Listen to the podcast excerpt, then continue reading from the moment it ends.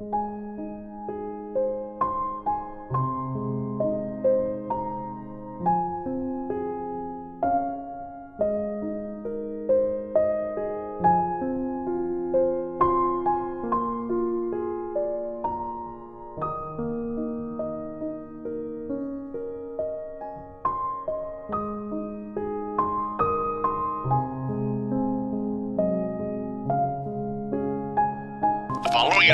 on the book of Philippians. We thank you very much for listening with us, and we hope that this proves to be beneficial to you in the days to come.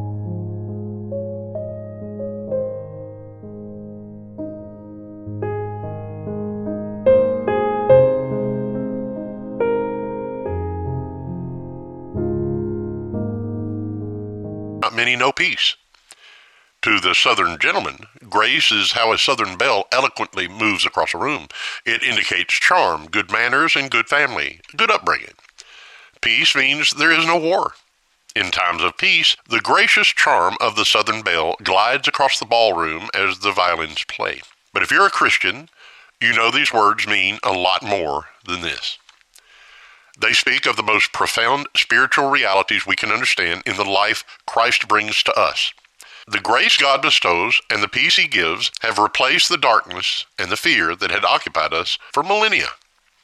The greeting we read here was practical and very familiar at that time. This term has been found in thousands of Greek documents uncovered by archaeologists and in letters written by Roman officials.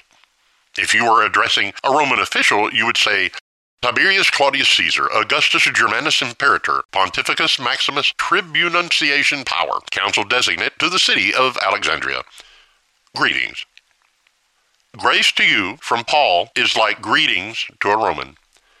The typical Jewish greeting was Shalom Aleichem, God's peace unto you. Now, among Jews, there are various opinions as to the meaning here, but you have to realize that whenever you have two Jews, you always get three views, you see. And with Paul, as we mentioned in our previous study, Christ was his goal and his life. His words were not flippant and vacuous. When he said grace, it was a fantastic thing to him. Peace meant more than what you would hear in everyday conversation.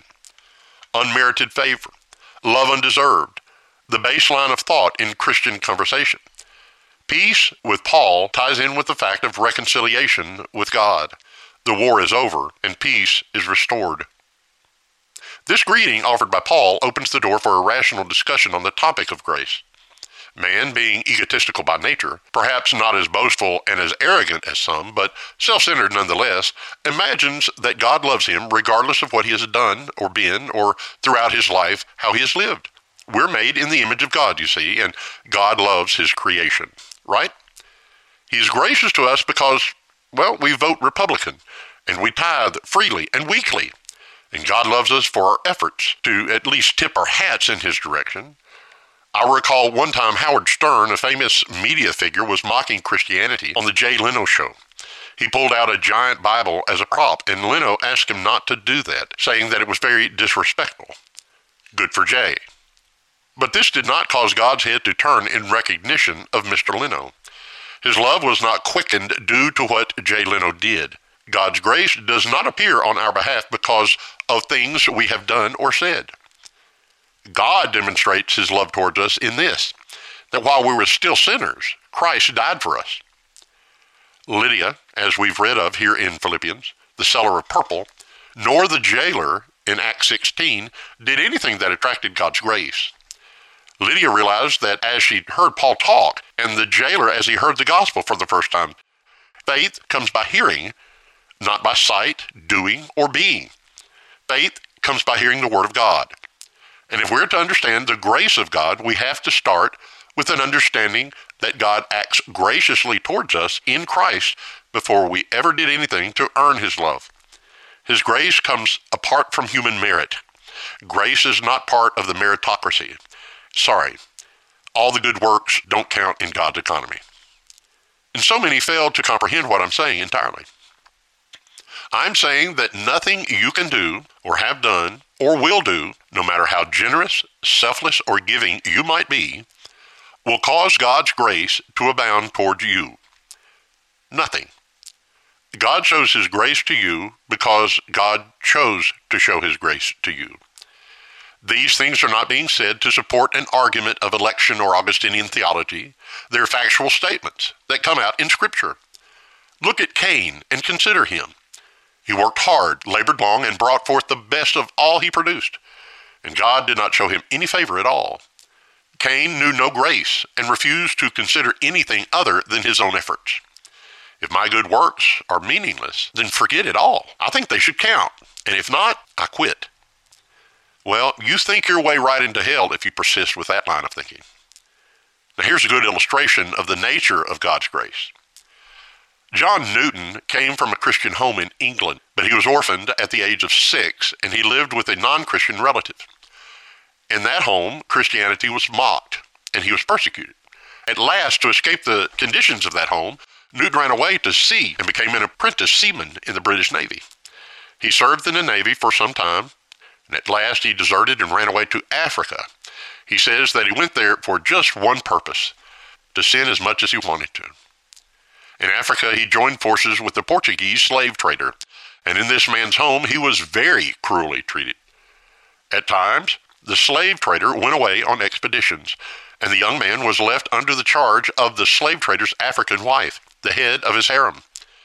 She hated all white men and took out her hatred on Newton.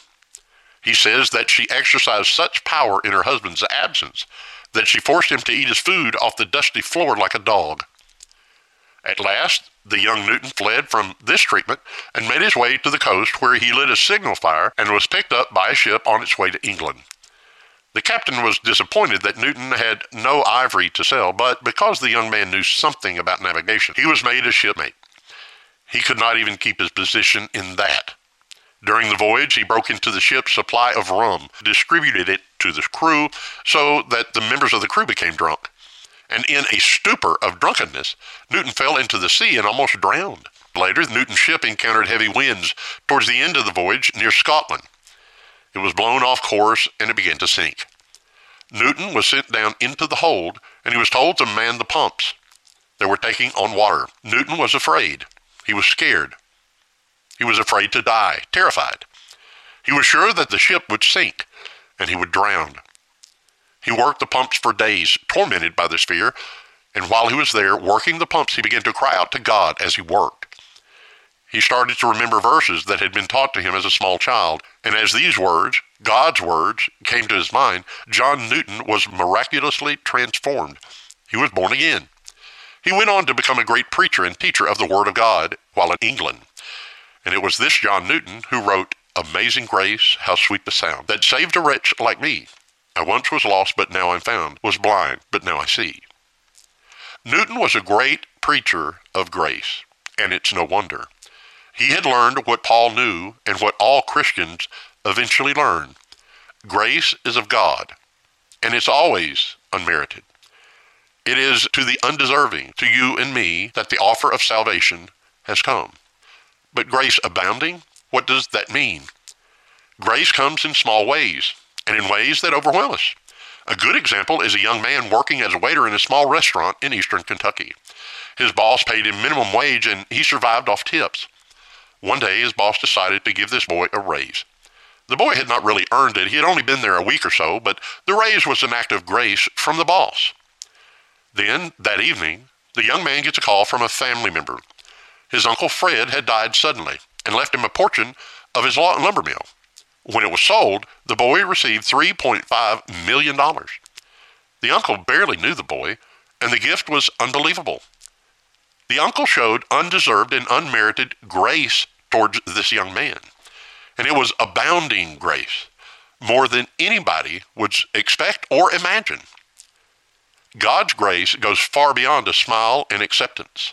He cleans you up, He loves you, and He has bestowed all the rights of sonship with you. Not many understand this. Not many get a hold of it. And these things are not being taught in detail in many churches today. Pastors assume you get this already, but few get it in reality. We live the Christian life eating crackers and cheese when the Lord has prepared a banquet table for his children. Shame on the shepherds who are not tending the flock by leading them into the greenest pastures and beside the clearest and calmest of waters. God's grace overflows toward you and me in this life.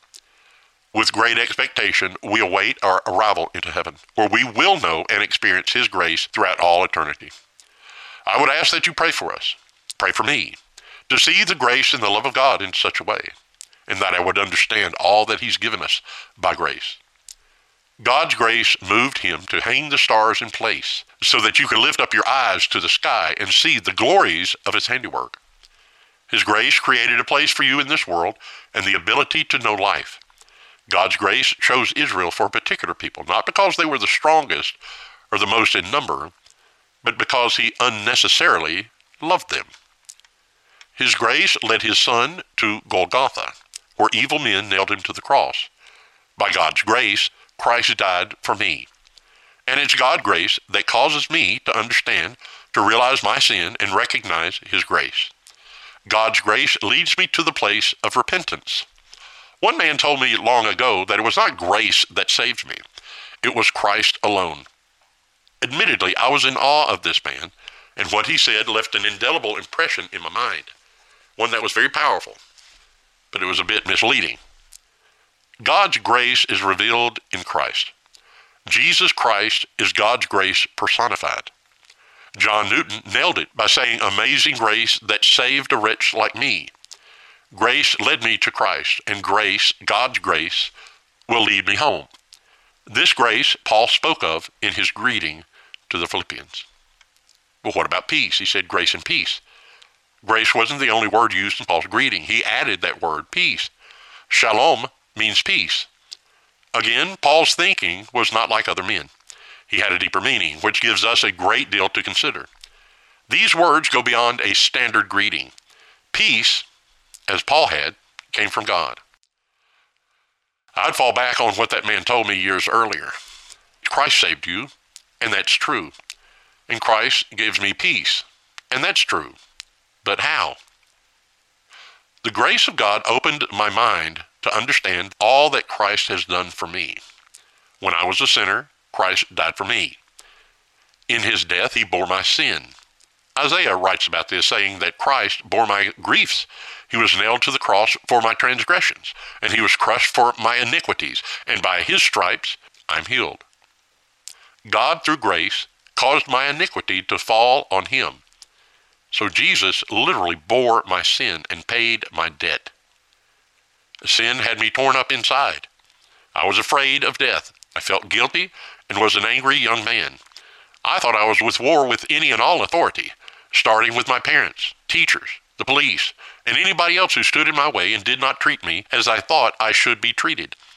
When I heard the gospel and understood what God had done, the war was over. I willingly surrendered. And at that time, I knew peace. Keep reading Paul's letter here, and you'll discover what so many other Christians have come to know. Peace. It's all in Christ. But take note of this grace comes before peace. Grace always comes before peace. And we want to get things turned around at times. Why? Because we're searching hard and long for peace of mind. Understand this it's not peace first and then grace. No. God's order of things always shows us grace before any spiritual benefits are known. This is so that we will know beyond all doubt that salvation is of God. In Genesis, grace came to Noah before the flood. Noah found favor in the eyes of the Lord. Before anything else had happened in the story of the flood, Noah experienced the grace of God. Abraham was living in Ur, and he was doing what he was doing until the day called him in his marvelous grace. God's grace appeared before the promises and before the covenants were made. God's first thing was to reveal his grace to Abraham and to establish a permanent relationship with him. Read through the biblical history, and you'll see for yourself that God's grace always appears before the individual knows of God's mercy. David, Solomon, Moses, and the prophets, all of them. This is my story, and this is your story if you know Christ. Did you experience salvation before God worked in your heart? No. You know, Jesus touched the eyes of Bartimaeus before Bartimaeus saw anything. It would help if you told the same story. If you did anything, if you did anything at all, it was you running away from God and you insisted on having your own way. God had to come looking for you. The fact is, no man seeks God. And if we do not seek him, we can't say, when I found God. No, we do not find God. He finds us. It's because he came to us in grace, seeking us. Has God called you? Is he calling you? You have to respond. God will pour his grace out upon you, and you'll know the peace that passes all understanding. You will know love as you've never known it before. Knowing Christ, you will know hope as well. So Paul says, and I say, grace and peace be unto you and yours. Amen.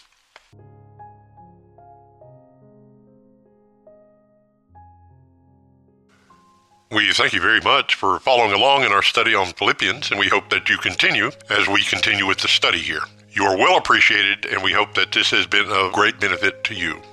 Thank you very much.